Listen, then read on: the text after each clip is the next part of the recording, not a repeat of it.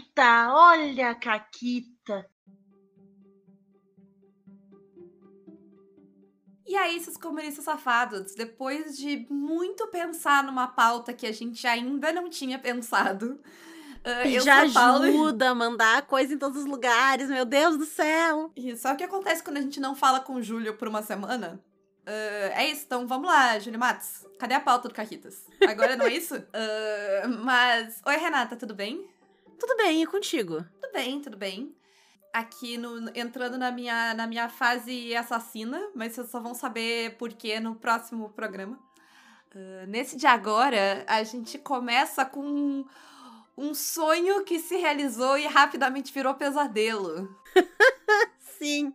Então, há anos, e não é, não é uma hipérbole, há anos, literalmente anos. Desde a primeira vez que a gente jogou chamado de Cthulhu, o que faz anos. Se vocês não se lembram, foi um dos primeiros sistemas que a gente falou no Caquitas, porque a gente já jogava uhum. chamado de Cthulhu. Deve ter sido tipo 2018, por aí. Outra tá? vida, é, entendeu? É, outra vida. Porque Mas... desde que a gente foi jogar e o Fred viu a lista de armas do chamado de Cthulhu, ele colocou uma ideia na cabeça dele. Ele queria uma Gatling Gun. A Gatling Gun, pra quem não sabe, é aquela metralhadora mega arcaica, assim, lá da Primeira Guerra, que tu monta ela num, num tripé ou em rodas, porque ela é muito pesada, o negócio pesa, sei lá, 80 quilos pra tu sair levando. Né? Não é uma arma que tu coloca no ombro e atira.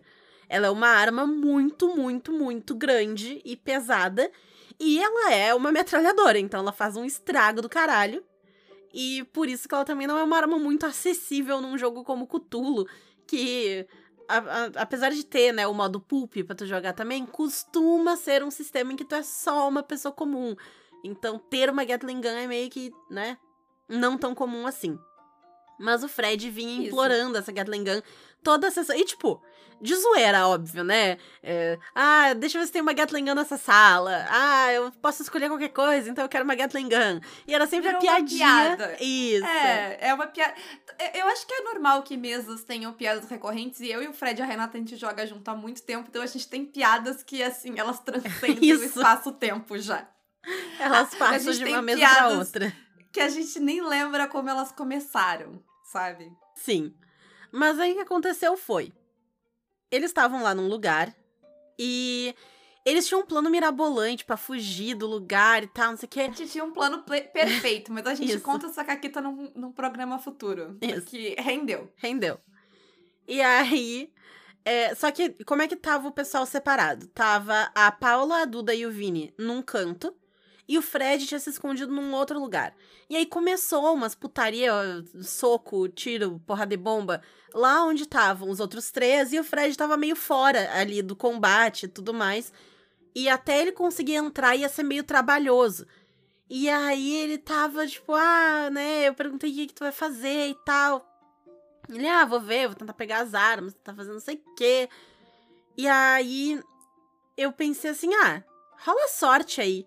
Ele rolou e ele passou no teste de sorte. Eu falei, então, enquanto tu explorava a casa, tu viu que no telhado tem uma Gatling Gun. Porque assim, né? Ah, momentos bastidores. Por que eu coloquei uma Gatling Gun ali? Porque, obviamente, na aventura não existe essa Gatling Gun. Ela não está lá, tá? Eu coloquei ela ali porque já era a finaleira da aventura. Eles já estavam indo embora. E apesar de todo o combate em Cthulhu poder ser letal, e o Vini viu isso bem de perto, que ele quase morreu. Ele não era assim, meu Deus, um mega combate final em que uma Gatling Gun ia estragar tudo. A maior chance, assim, né, a maior possibilidade daquilo é que eles realmente ganhassem aquele combate.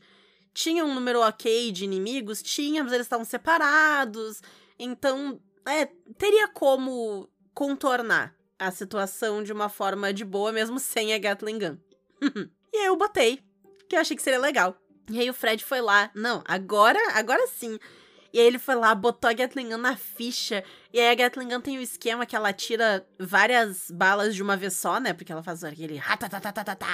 E eu e os, minha, os meus efeitos sonoros. E dá muito dano, porque é 2d6 mais 2, mais 4, sei lá, pra cada tiro. Então dá muito dano. E aí eu sei que ele tava dando tiro, ele tava dando, tipo, sei lá, trinta e tantos, quarenta de dano. Enfim.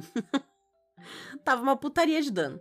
E eu já tava pensando, tá, eu vou ter que dar um jeito dele não conseguir botar essa Gatling Gun debaixo do braço, porque apesar de ser uma arma muito pesada e tudo mais, conhecendo o jogador de RPG, o jogador sempre vai dar o seu jeitinho de fazer a caquita e levar, Sim, o- botar, né? O, o Fred já tava fazendo o plano perna longa, né? O plano desenho animado dele, que era virar a arma pro chão e dar um tiro até tu fazer toda, um, todo o círculo, né? E daí ela cai no chão e tu coloca ela em cima do caminhão. É assim que funciona. A física, diz o físico. Isso, exatamente. E eu tava, né, putz, como é que eu vou fazer? Porque eu sou uma narradora muito permissiva. Eu deixo. O que fizer sentido, eu não vou dizer não. Eu não costumo colocar barreiras invisíveis nas coisas só porque sim. Né? Eu normalmente coloco barreiras que fazem sentido. E se eles ficassem naquela casa tempo suficiente pra soltar aquela arma ali do chão, pra botar numa caminhonete que eu já tinha dito que estava ali e levar embora, o que, que, que, que eu posso fazer? Nada. No máximo, eu posso tentar parar eles, porque eles têm que entrar num navio com uma Gatling Gun, aí fica mais complexo, né? Enfim, dá pra fazer coisas assim. Mas o que, que eu ia fazer? Mas eu não precisei pensar no que eu ia fazer. Porque o destino. O destino, a deusa da Caquita, ela é boa com seus seguidores, entendeu? E aí, o que, que aconteceu?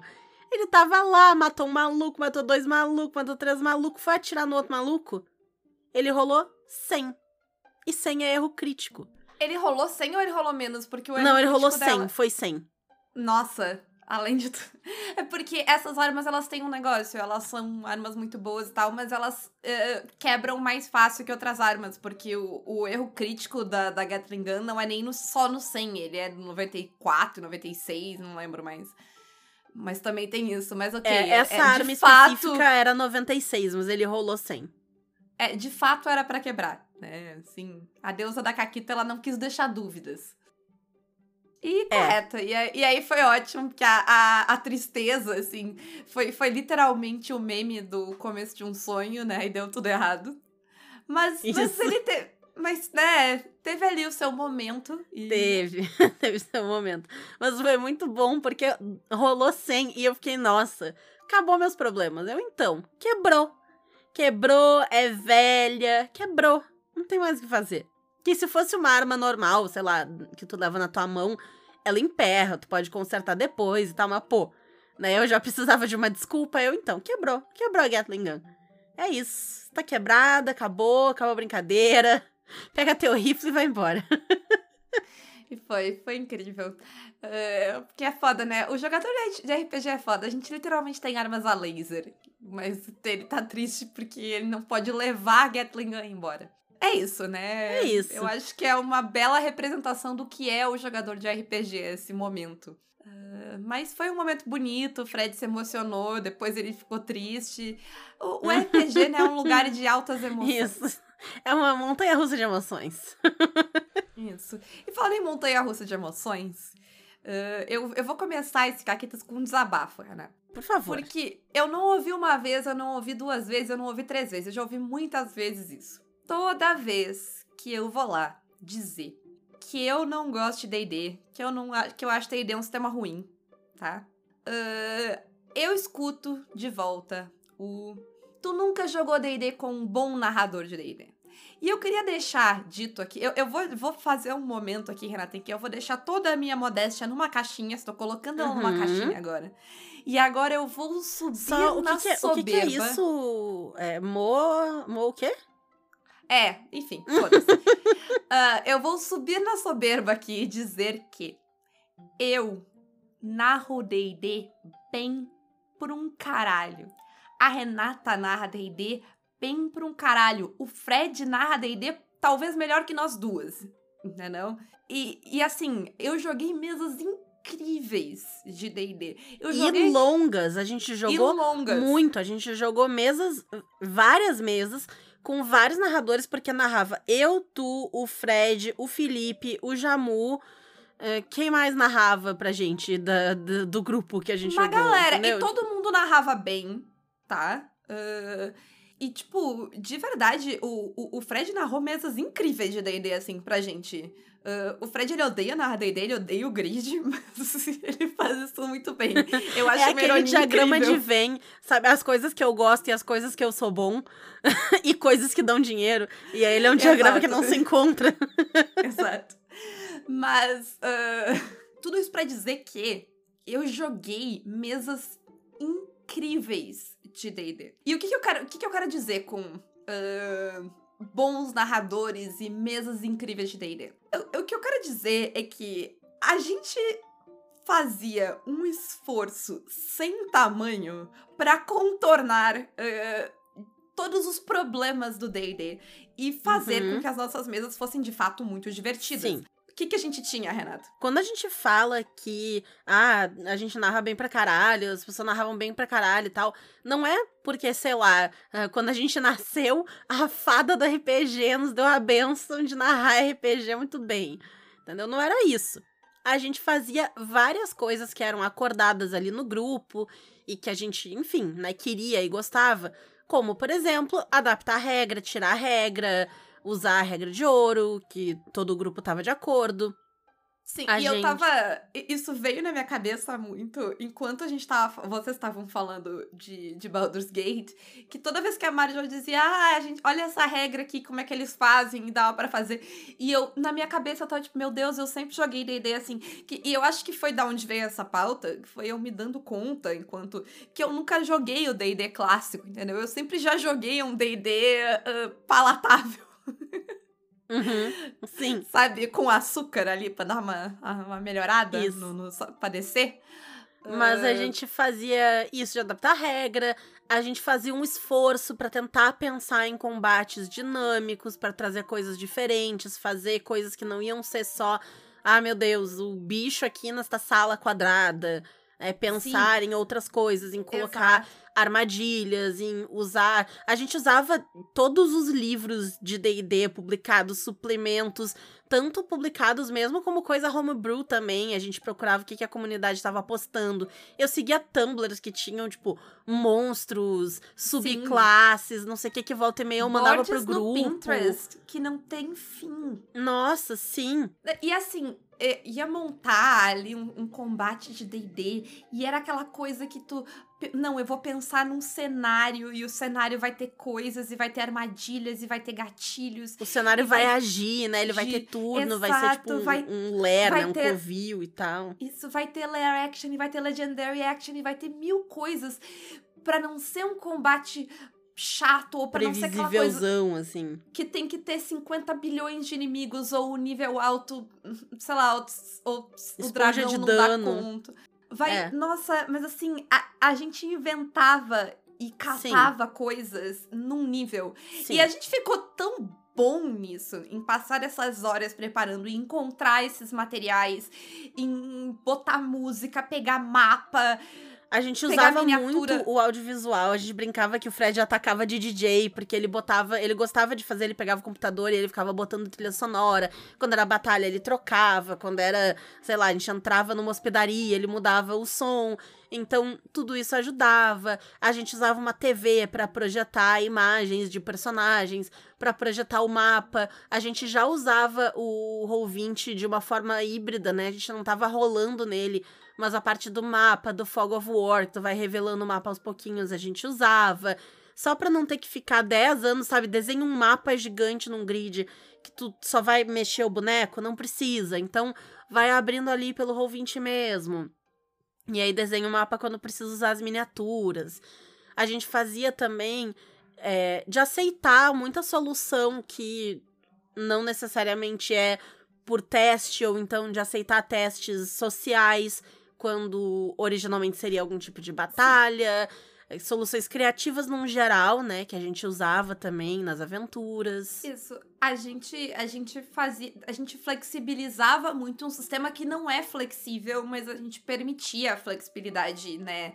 A ele justamente. Liter... ah, e aí era literalmente contornando o sistema. Tipo, ah, não vai ter uma rolagem aqui, porque se tiver uma rolagem aqui vai estragar tudo.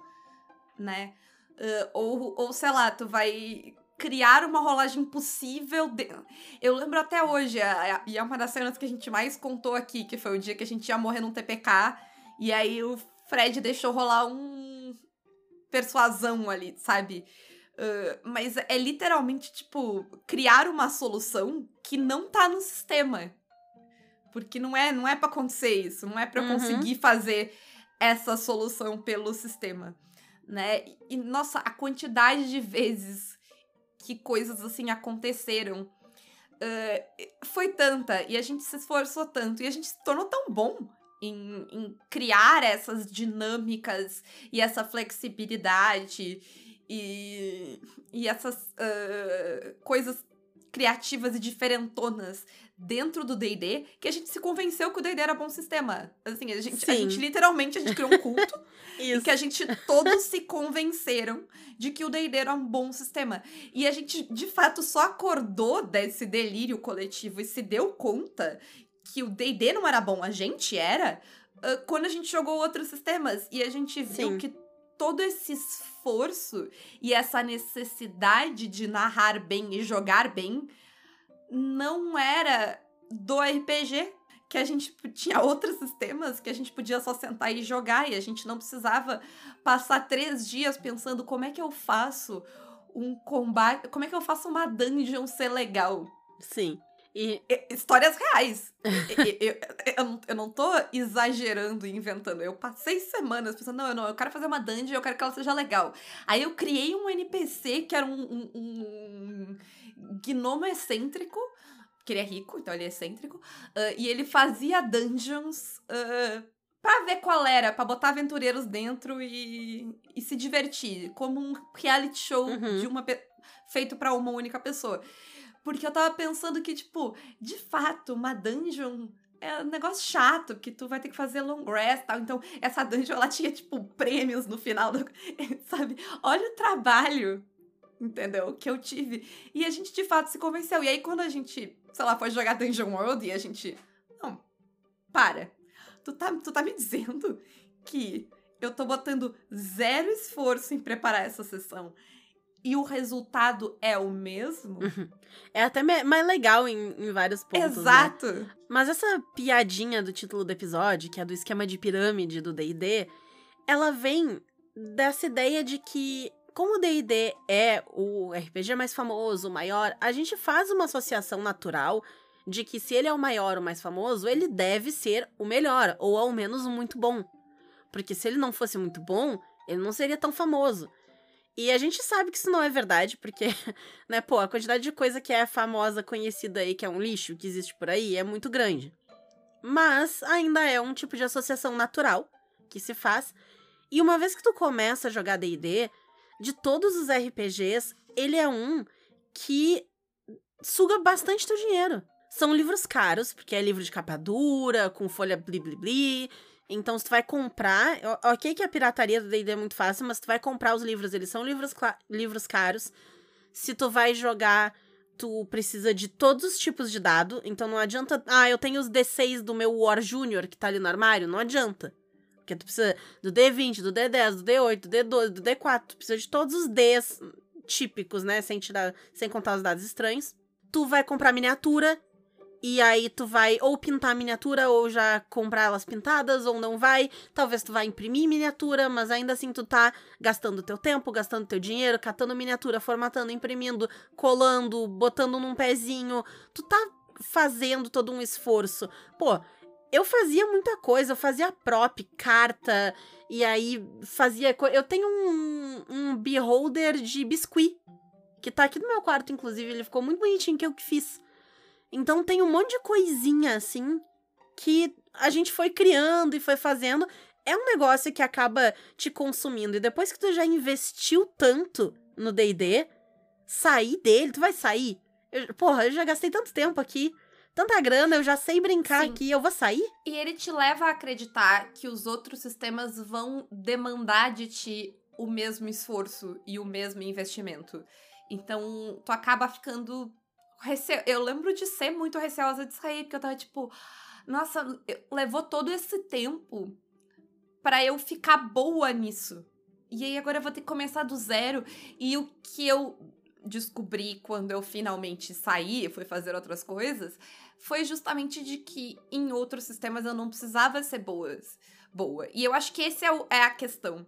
Que uh, eu entendo. E assim, quando eu falo que o DD é um sistema ruim, não é um julgamento em quem joga DD. Eu já joguei muito DD. Eu sei as regras de DD até hoje, como vocês viram no, no, no jogo de Baldur, no, nos caquetes de Baldur's Gate, que eu não tava, eu tava prestando 50% de atenção em tudo que tava sendo dito e eu sabia, não, não, é, é tal pessoa, é, tal classe prepara magia, tal classe não prepara magia. Faz 3, 4 anos que eu não jogo D&D, eu ainda tenho essa informação aqui, eu joguei muito D&D.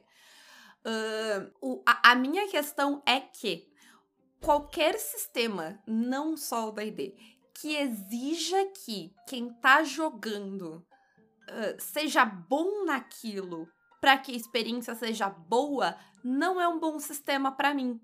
Agora, se tu tá jogando D&D e tu tá feliz, ótimo, mas eu não acho que isso quer dizer que o D&D é um bom sistema. Eu quero, isso quer isso para mim quer dizer que tu é um puta jogador de D&D e bom pra ti, se tu tá feliz, tudo bem. Uh, mas é muito mais mérito teu do que o, o mérito do D&D. Ah, é, essa que é a questão, né? Uh, bons sistemas não precisam de bons grupos. Bons sistemas funcionam. Em, não vou dizer em qualquer situação, porque, né? O, o RPG é um jogo que precisa de um pouco de, de esforço e colaboração ali. Mas eles vão funcionar com muito menos esforço do que sistemas como o D&D. Uh, que... E tu pode querer o esforço. Tu pode gostar das horas de preparação que a gente falou, do pintar a miniatura. Eu, inclusive, de... gostava muito. Eu curtia muito pegar e principalmente quando eu tava fazendo aventura, né, minha mesmo, que eu não tava fazendo uma aventura pronta. Porque sabia que eu, né, fazendo uma tangente aqui, sabia que eu gosto, pensando no D&D, né, eu gosto menos de preparar a aventura pronta do que preparar a aventura minha, porque eu acho menos legal. Tipo, é mais fácil, porque já tá tudo ali, eu só tenho que separar as coisas. Mas o fato de eu não estar tá usando tanto a criatividade, porque, claro, eu vou adaptar alguma coisa, pensar e tudo mais, mas tem muita coisa que já tá ali. Eu acho mais legal fazer do zero. Porque aí eu posso criar, eu posso viajar, eu posso inventar os negócios. Aí eu vou atrás de gerar um mapa que é legal, e aí eu vou alterar aquele mapa, vou pensar não sei o quê. E eu lembro muito vividamente, até hoje, assim, de mesas que eu narrei, de enredos que eu criei, mesmo que fosse para uma dungeon. Mas aquela aventurinha dentro daquela uma dungeon, assim, é, é, são, são memórias que eu, que eu gosto, assim, são coisas que eu lembro, que eu me diverti fazendo. Então eu sou uma das pessoas que curtia fazer isso aí. Eu não faço mais porque eu não jogo mais D&D, mas é, essa etapa do, do jogo eu gostava bastante, assim, de fazer. É, eu, eu também, uh, enquanto eu tava fazendo, eu também super curti e tal. Eu, é algo que também, tipo, eu cansei eu acho que tem mais do que qualquer outra coisa, sabe? E eu encontrei soluções melhor, melhores para aqueles problemas, na minha opinião, tá? Mas assim, faz o que tu quiser com teu tempo, tá tudo bem, tá? Eu só acho que uh, bons jogos de D&D são muito mais méritos dos jogadores de D&D do que do D&D, tá? Só para deixar muito claro que o meu ataque é exclusivamente ao joguinho da Wizard, e, e a Wizard tá bem, ela, ela pode aguentar meu, meu ódio, meu, minha crítica. Eu, eu não acho que vou impactar nas ações da Hasbro hoje. Infelizmente. Seria engraçado. Eu vou cuidar das ações da Hasbro quando sair esse episódio.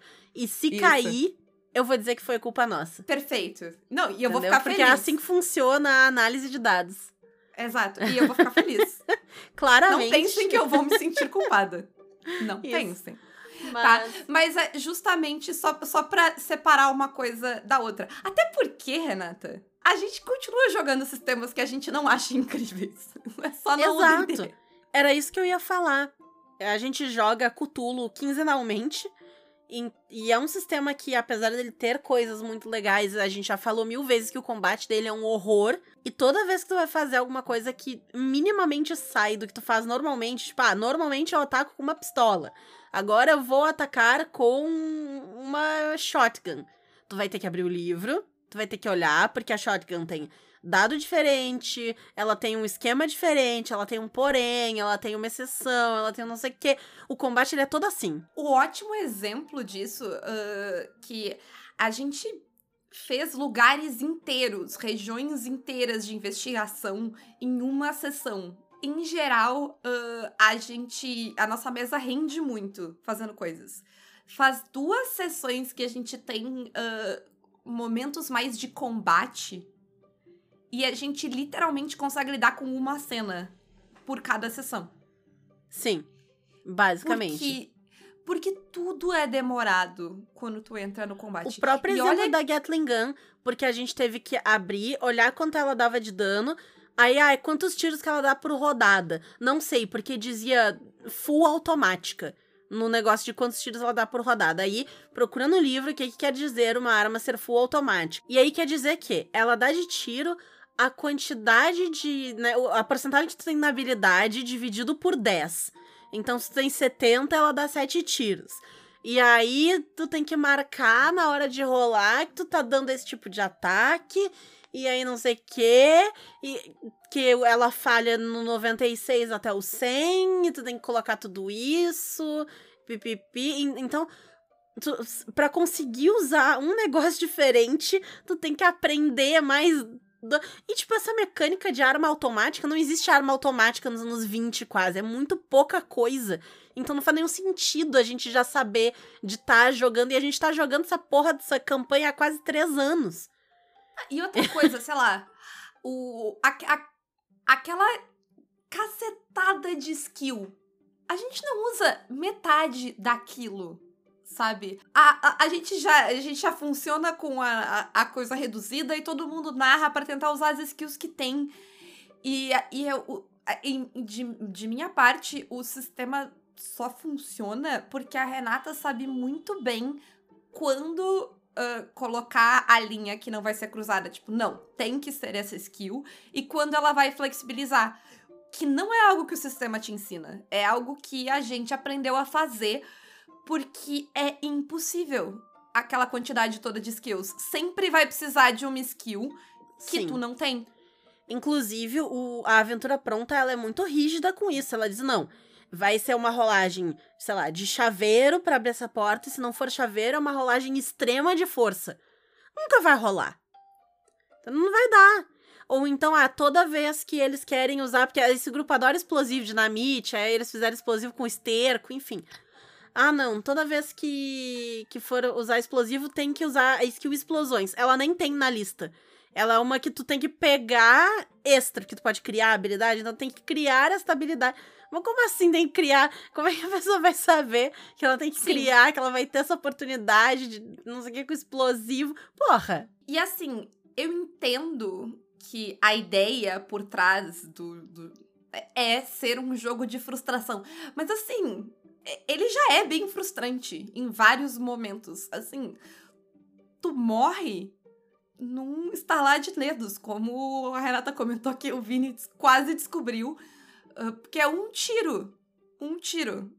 Que uma vez Sim. que a Renata rola bem, É. e acabou pra A ti. boneca dele já tava com um pouco de dano, né? Ele não tava com toda a vida, mas ainda assim, sei lá, acho que ele tem 10 de vida e ele levou 7 de dano. Ele tava com 7 de vida no momento e a arma era um D8 e eu rolei 7 no D8. Se eu tivesse rolado 1, Sim. tinha ficado tudo bem, mas eu rolei 7. E aí? né? É. Então, eu acho que, tipo, a frustração ela já tá ali. Eh, e eu acho que a gente sabe muito bem quando a gente tá jogando, tanto de respeitar essa. Porque, e eu acho que é o motivo pelo qual essa, essa- a gente tá. Porque toda vez que eu digo que eu tô jogando máscara de Nenototep, de tempo em tempo as pessoas me olham estranho. Eh, como tipo, nossa, tu vai até o final mesmo, assim. Eh, E eu entendo as pessoas, porque eu entendo como ela pode ser uma aventura insuportável, dependendo de como ela tá sendo jogada ou narrada, sabe? Então, eu vejo, eu vejo a cara de espanto no, no olhar das pessoas. E aí eu, não, não, a Renata tá narrando. É, é geralmente a minha resposta. E aí, se as pessoas te conhecem, elas fazem um. Ah! ah", e, e não é um sistema que eu toparia jogar com qualquer grupo e com qualquer narradora, assim. justamente. E eu já li as aventuras de Cthulhu. Eu sei que elas são extremamente inflexíveis uh, nas suas skills, em como elas vão fazer as coisas. É, o, o sistema ele se coloca em cima dessa ideia de frustração de um jeito que às vezes passa. Porque é um limite difícil e o sistema não é bom uh, pra, pra manter ele num. Não, não é. Aceitável. E ele até tenta fazer algum tipo de de compensação e ele fala: "Ah, durante a aventura, esse personagem aqui é um bom personagem para se alguém morrer, a pessoa assumir. Mas não é o boneco que tu fez. Pô, é um boneco que já passou por cinco países diferentes seguindo essa aventura e ele vai morrer agora e vai entrar com que motivação o outro boneco? Então, pô, toda uma história que o grupo tá construindo. Eu não sou contra a morte de personagem e trocar personagem e tudo, mas esse é um sistema em que isso pode acontecer pra caralho. Pode ser, dependendo de quem tá narrando, como tá narrando, como o grupo tá jogando, que não é só quem tá narrando. Se o grupo não joga cauteloso, tu vai morrer toda a sessão. Tem Sim, isso também? sim. Então, Tem isso também. depende de muita coisa. É muito fácil tu morrer o tempo inteiro. Sabe uma coisa que eu acho que é, que é um, um- um- um problema pra mim? Ah, É que ele tem esse negócio de que tem 40 mil skills, certo? E se tu quer fazer alguma coisa, tu precisa daquela skill. Sim. Ficar bom numa habilidade é quase impossível se tu não botou ponto nela no começo. É muito difícil. Vai demorar muito tempo te desenvolver. Tanto que quando a- as skills que a gente. As habilidades que a gente se deu conta de que a gente não tinha, tipo, primeiro socorro. Eu pedi pra Renata, eu posso trocar uma habilidade? Porque se eu fosse de fato e pouco a pouco melhorando aquela habilidade, eu vou levar pra sempre e eu vou, não vou botar ela em 50%. Se ela começa É. no zero. Porque, só, né, pra quem não conhece como isso funciona, tem dois jeitos de melhorar as habilidades no Cutulo. Quando tu usa ela com sucesso, ao final do arco, tu faz uma rolagem e aí tu tem a possibilidade de melhorar aquela habilidade. Não necessariamente tu vai, tu tem a possibilidade e tu vai rolar um D10. Então tu pode melhorar ela em um, foda-se. Não tem bônus, não tem mais nada. É o que sai no dado e acabou. E o outro jeito é durante momentos em que o grupo tá viajando, tá indo, enfim, né, indo de um lugar pro outro, não tá ativamente investigando, que tu pratica alguma coisa. E aí tu pode fazer o mesmo esquema. Tu rola um dado, se tu falhar, tu tem a possibilidade de melhorar o negócio e tal, papapá. É, Sim. é assim. Então, eu vou te diz- dizer assim que a, de tudo que tá rolando na mesa, a coisa que mantém ela agradável de jogar é a flexibilidade, que é totalmente subjetiva, não só da Renata, como do resto do grupo, porque a gente também tem a criatividade de encontrar essas soluções e de narrar ela de um jeito que encaixe no que a gente sabe fazer. E isso tudo a gente tá contornando o sistema. Ele não tá fazendo nada pela gente. Inclusive, ele tá atrapalhando. No máximo, Sim. o que tu pode dizer pro sistema é que ele tá gerando ah, um, um- um- um- lugar fértil pra gente ser criativa, mas ele tá gerando isso sendo insuportável. Ele não deveria ganhar crédito por isso, por ser insuportável. Ah, mas é isso, eu acho que. é, Resumindo, é isso. É, a gente se enganou por muito tempo. Pelo menos agora com o chamado a gente sabe, né? A gente sabe que, que tipo, Isso, a gente É a entrou gente. na reunião da Rinodê. a gente sabe. A gente sabe que é a gente. E a gente, tá, a gente tem ciência disso e tá tudo bem. A gente tá É. dirigindo o carro verde da Mary Cutulei de propósito. Isso, isso. E vai, a, gente, a gente para quando a gente quiser. É, é sobre isso. E quem quiser saber mais de RPG, conversar mais sobre RPG e ficar sabendo de caquitas em primeira mão, porque a caquita que a gente contou hoje foi pro grupo imediatamente, pode se tornar mecenas pelo Apoia-se PicPay ou Padrim. Nós temos parceria com a Retropunk, cupom Caquitas10, com a Forge Online, cupom Caquitas5. E quem quiser se tornar nosso parceiro, anunciar aqui com a gente, encomendar um programa sobre seu jogo, manda e-mail para contato arroba pausa para um conteúdo.com.br. É isso. Ah, e vocês? Quando é que vocês, vocês ainda estão no esquema de pirâmide? Vocês saíram dele? Vocês, vocês estão mais com consciência? Qual é o estado de vocês aí? Ah, é isso e, né? fa- Troquem o esquema de pirâmide do D&D pelo esquema de pirâmide do Caquitas. Indique o Caquitas para dois amigos e... É isso, libertem-se todos. Um grande beijo. E um forte abraço. E acabou, Caquetas.